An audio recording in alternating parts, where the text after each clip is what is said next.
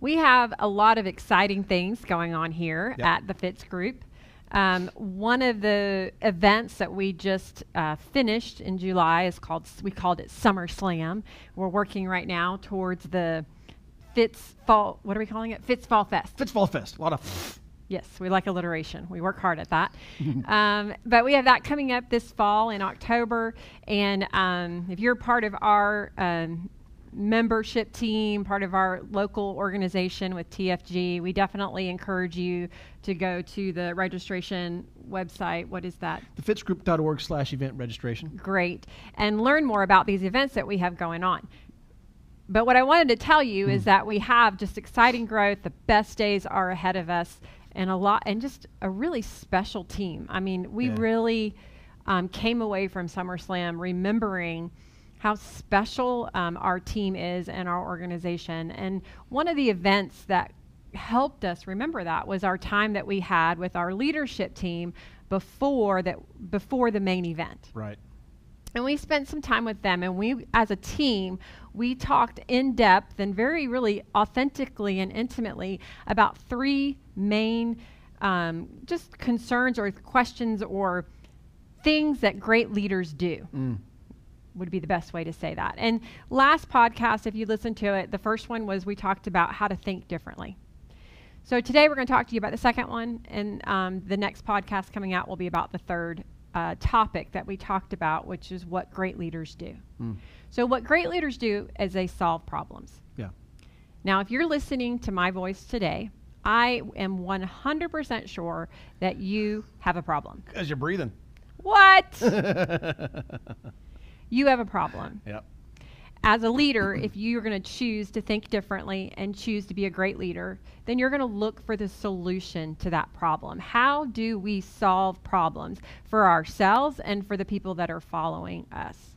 How do we solve problems for our kids, for the next generation? How do we solve peop solve problems for people who are looking to us to inspire them? And that's what we're going to talk about today is really how do you identify the solution to the problem. Unfortunately, I can't specifically probably solve your specific problem today, but we're going to help you in the thought process of helping you find that solution to your problem over these next few minutes we have together. Yeah. And you know, one thing that I, I really think in identifying and, and solving a problem is is first admit that you're not actually in control.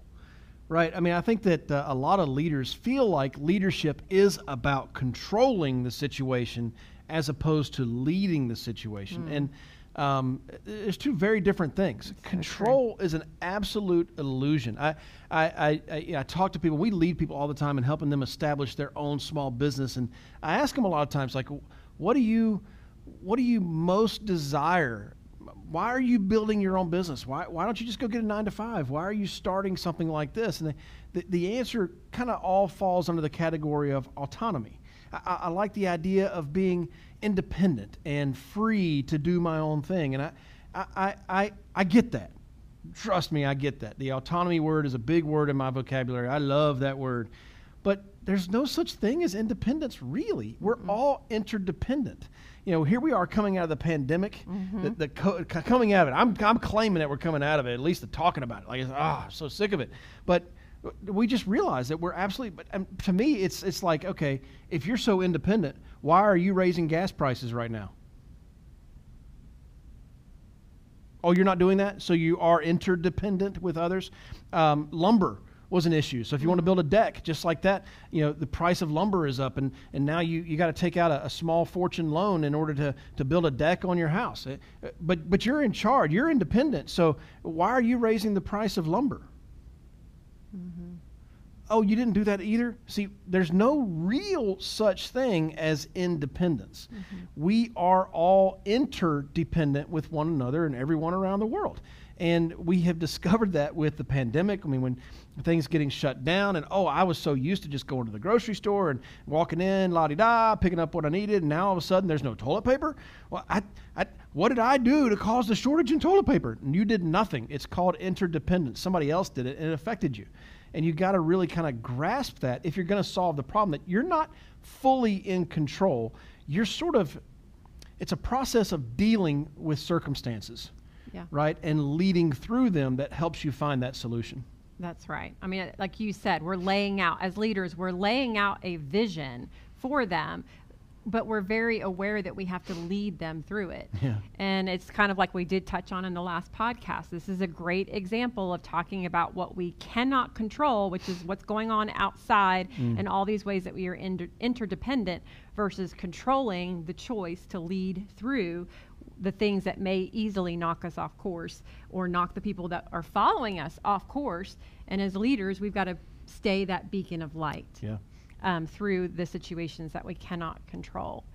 Um, I think another, so that's one of a really important first thing to, to bear in mind as you're trying to solve a problem is that we are leading through that problem.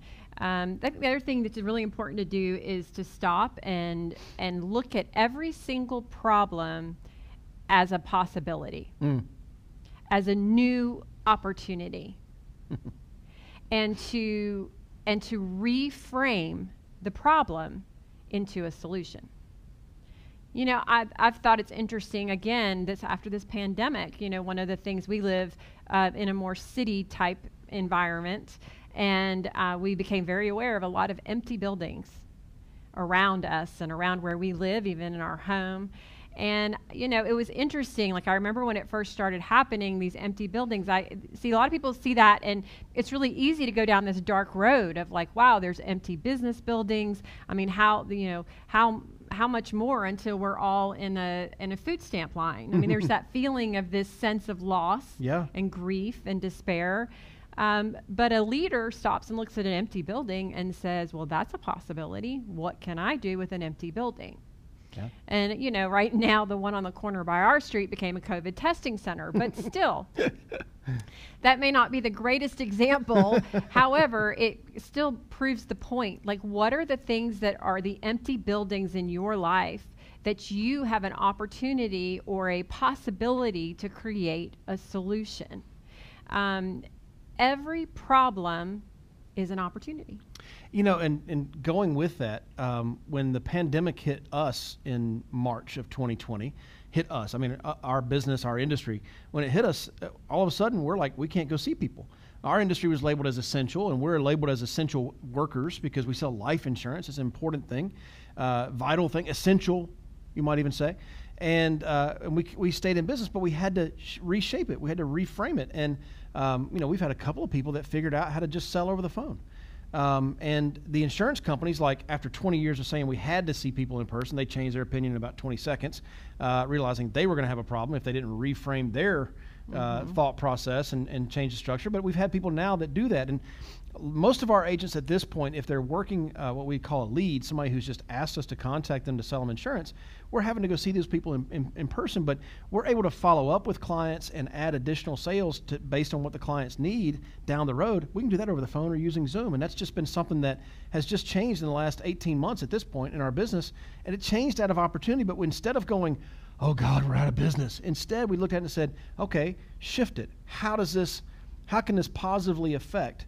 What we're doing. There's so many businesses that come out of adverse times like that. During the last mortgage crash in 07, 08, 09, in that window, there's a lot of businesses that launched out of that. I'm, I'm looking at like we use Zoom all the time for meetings. Zoom is a company that really exploded through this pandemic and is just doing, you know, phenomenally. But I also think, you know, it, in jest and if, if thinking funny here, like I think about, you know, my golf game is a process of reframing the situation because I'm, you know, I'm on the tee box and I hit a shot and I'm like, I know where I, what I want to do on this hole, and then I hit my tee shot and I'm in the woods, and I could just go, I quit, I'm in the woods, this sucks. But I'm outside, I'm playing golf, I like it. It's like the one thing in my life I don't try to compete at. I'm just having fun, and and instead of getting all wrapped up and twisted in how awful that shot was and how there's never no way I'm ever going to get out of these woods, instead now I mean the guys who play golf with me ever they've heard me at least once every 18 holes say at least once every hole maybe. Guys, keep an eye on the hole. Something awesome is about to happen. Like there's an opportunity. I have an opportunity for something incredible to happen. And you know what's crazy? a lot of times great stuff happens. Like I, I don't I'm not a good golfer, but all of a sudden just because I changed that opinion, I think of the situation I was in, rather than trying to change getting into the situation, I'm already in it. Now I've got to reframe it and go, okay, well how can I move forward on this? Oh, I see a little hole right there through the woods. I can hit the ball and okay, just just try it. it what if it doesn't work? So what? Then you get another opportunity to do something great. And you just keep getting opportunities. Eventually, you're going to hit on one. It's going to be greatness, Yeah. right? Yeah, I, I think the last thing that we want to talk about when Mm. you're finding, um, when you once you've found your solution or as you're leading, turning a problem into a solution, you've got to deliver that solution and you've got to lead with passion. And you've got to guard your heart against apathy setting in. And this is such an important point because the thing about a problem is it ha- it's like it has a silent whisper in your heart that's like give up. Mm-hmm. You're not going to make it. Don't do this. This was a bad well, this is a bad way. Don't come this way, right? And so that's why as leaders it's just so easy when we face problems, particularly on the days when we face an abundance of problems, um, when you just feel like it's coming at you from all sides. It's really easy that apathy can set into our hearts. And then we can go and try to deliver a solution and not really believe it deep in our hearts. And the people we lead, they can kind of sniff it out. And um, it's, so it's so important that this kind of goes back to the last podcast when we talked about how great leaders are able to inspire themselves. Mm. They're able to change the way that they think about something. So as you as a leader go decide I'm going to be fired up every time I face a problem because it's an opportunity to find a solution and lead people to a better tomorrow.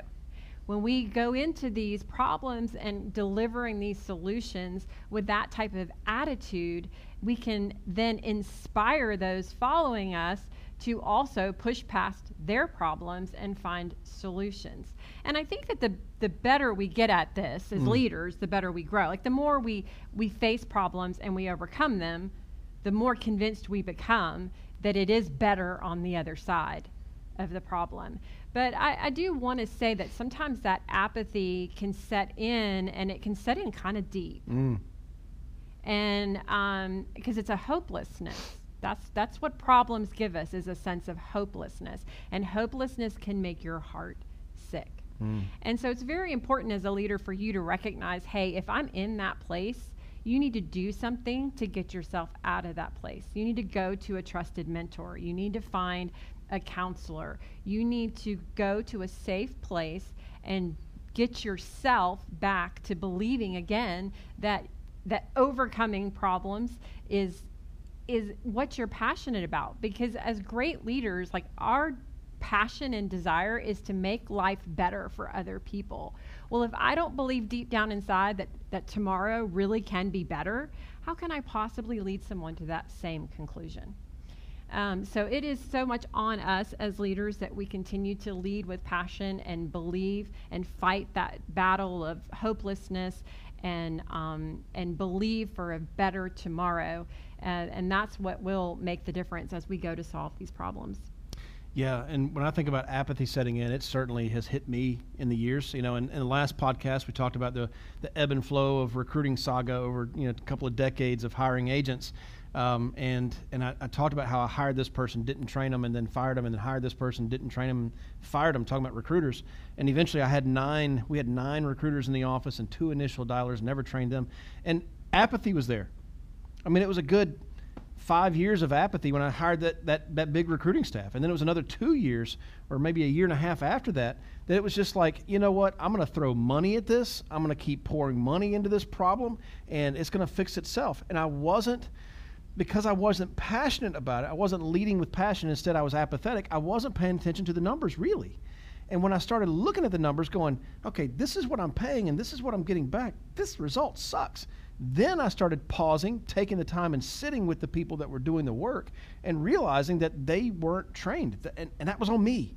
I didn't train them and they didn't know what they were doing. And as soon as I got rid of that apathy of, I don't care, it's just going to work itself out, but instead now cared about it and I showed them that I cared about their performance and their job and I wanted them to excel, all of a sudden it changed that it changed because we, we were able to identify the, the, the, the solution to the problem and, uh, and move forward.